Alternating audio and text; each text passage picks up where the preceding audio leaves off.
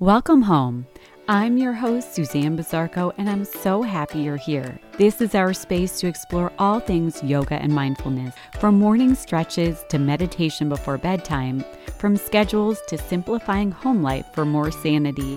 We will tap into emotions and tackle tasks. Together, we will create the yogic home filled with health, happiness, and sustainable habits. We are here to create a yoga inspired home and a yoga inspired life that is organized and energized. Let's get started. Welcome home. It's Suzanne, and we are continuing down the meditation path. This week, we layer upon that seventh limb of yoga, meditation or dhyana. Last week, we set ourselves up for meditation success with a quiet space, a yoga mat, perhaps a blanket to sit upon, and mala beads we talked about choosing a mantra to chant 108 times using the 108 beads of the mala necklace. Another idea I'd like to introduce is including a mudra. A mudra is a gesture or a seal, and we'll look at three common yoga mudras or hand gestures. We're going to look at jhana, which is the mudra of wisdom or knowledge, chin, the gesture of consciousness, and Anjali, the mudra of salutation. For those of you who are unfamiliar with what a mudra is anyway, like what the heck am I even talking about? So, a mudra is the act of pressing the fingers or hands together and can quiet and focus the mind by the simple act of just touch. Okay, so before we start down the path of the specifics of these three common mudras, I'm going to start with what a mudra is anyway, because some of you might be thinking, what the heck is a mudra anyway? If you're new here, if you're new to the yoga practice, trust me, when I was new, I had no idea what these were either. So, a mudra is the act of pressing the fingers or hands together and can quiet and focus the mind by the simple act of touch. And these mudras create a seal which keeps energy in the body. So it creates this pranic circuit of sorts, which prana is the that life force energy. And there's this circuit within our body that has energy flowing through. And sometimes we want to seal that energy in and keep all of that goodness. So, this simple act of creating a mudra can also intensify a yoga or meditation practice. So, our bodies can carry these electrical currents, and by creating a mudra, you can adjust the flow of the energy. The mudras stimulate this life force or prana within the body. So recently I was working with the Body Mind Soul Studio. And Allie was leading a meditation using a diamond mudra. All right. So she guided us to form this mudra. And then we placed the mudra at the solar plexus chakra and we'll go into that too if that's a, a new word for you as well. So but i the point being i felt this flow of energy in my body and it truly focused this guided meditation that she was taking us through. And it brought such a release of emotions for me. I mean tears were streaming down my face and it empowered me to move forward in a grieving process that I am currently going through after having lost my mom about a month ago. It just created this energy. And although it's kind of like, you know, you don't want to feel these feels, but you need to feel these feels. And it really, instead of dragging me down afterwards, it really lifted me up. And I felt um, a, a sense of release and a sense of relief afterward. Now, there are so many mudras to help organize your thoughts and move you energetically through various emotions. And I encourage you to use these common mudras in your meditation and asana practice. So, I also, as always, encourage you to continue learning more. Now, like I just spoke about, the Body Mind Soul Studio is an online studio with Allie Van Fossen that I'm a part of. And so, if any of this that I speak about, the you know the depths of and on and off the mat practice of yoga if it's interesting to you check out her studio it's amazing the doors are closed right now they open twice a year but it's a beautiful space to keep learning about um, the depths of yoga and how it can benefit your life and move you forward towards your biggest goals, really.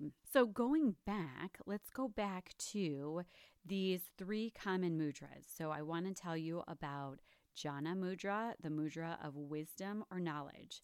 Now, if you want to test it out, you're going to take the index finger and the thumb and put the tips together. You're going to really, the thumb's going to be a little bit over that index finger, but those, the tips of the thumb or the tip of the thumb and the tip of the index finger, um, they connect. And so on each hand, so both hands, you will have your index finger and thumb connected. Now, with this one, your palms are going to be facing up towards the sky. And if you are in a seated position, you just rest the tops of the hands on the thighs. The thumb represents the universal consciousness, something higher than ourselves, and the index finger represents the individual mind the thoughts that create our reality. So that's why the thumb, the universal consciousness, is a little bit over the individual mind and thoughts. So we want to be guided by the universe. We don't have all of the answers within our mind. We need a little bit of help. Maybe we do, but we need help uh, getting to that place. So, thumb a little bit over that index finger, and it's really uniting the self and the universe. So there's there's Jhana Mudra, which we just went through, and then moving on, if you have already put your hands in the Jhana Mudra, keep them there because Chin Mudra is actually the same, but this one is the gesture of consciousness.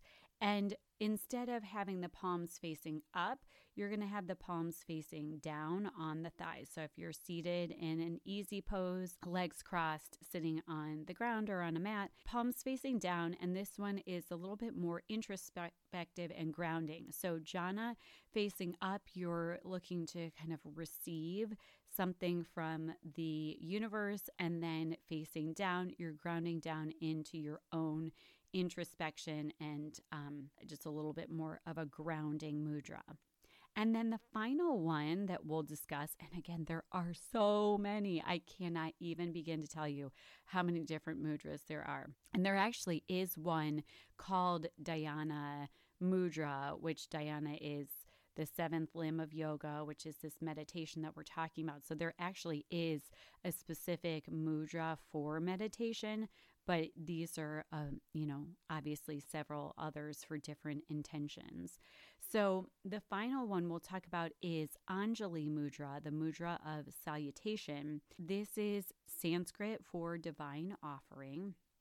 It's used, you'll find it in Namaste when you give a little bit of a bow, when you're honoring others. And I like to tell the kids that I work with, I just simply say, the good in me honors and cherishes the good in you. And um, for older um, kids or adults, you can say the light in me honors and cherishes the light in you, whatever. Um, but you get kind of the idea there.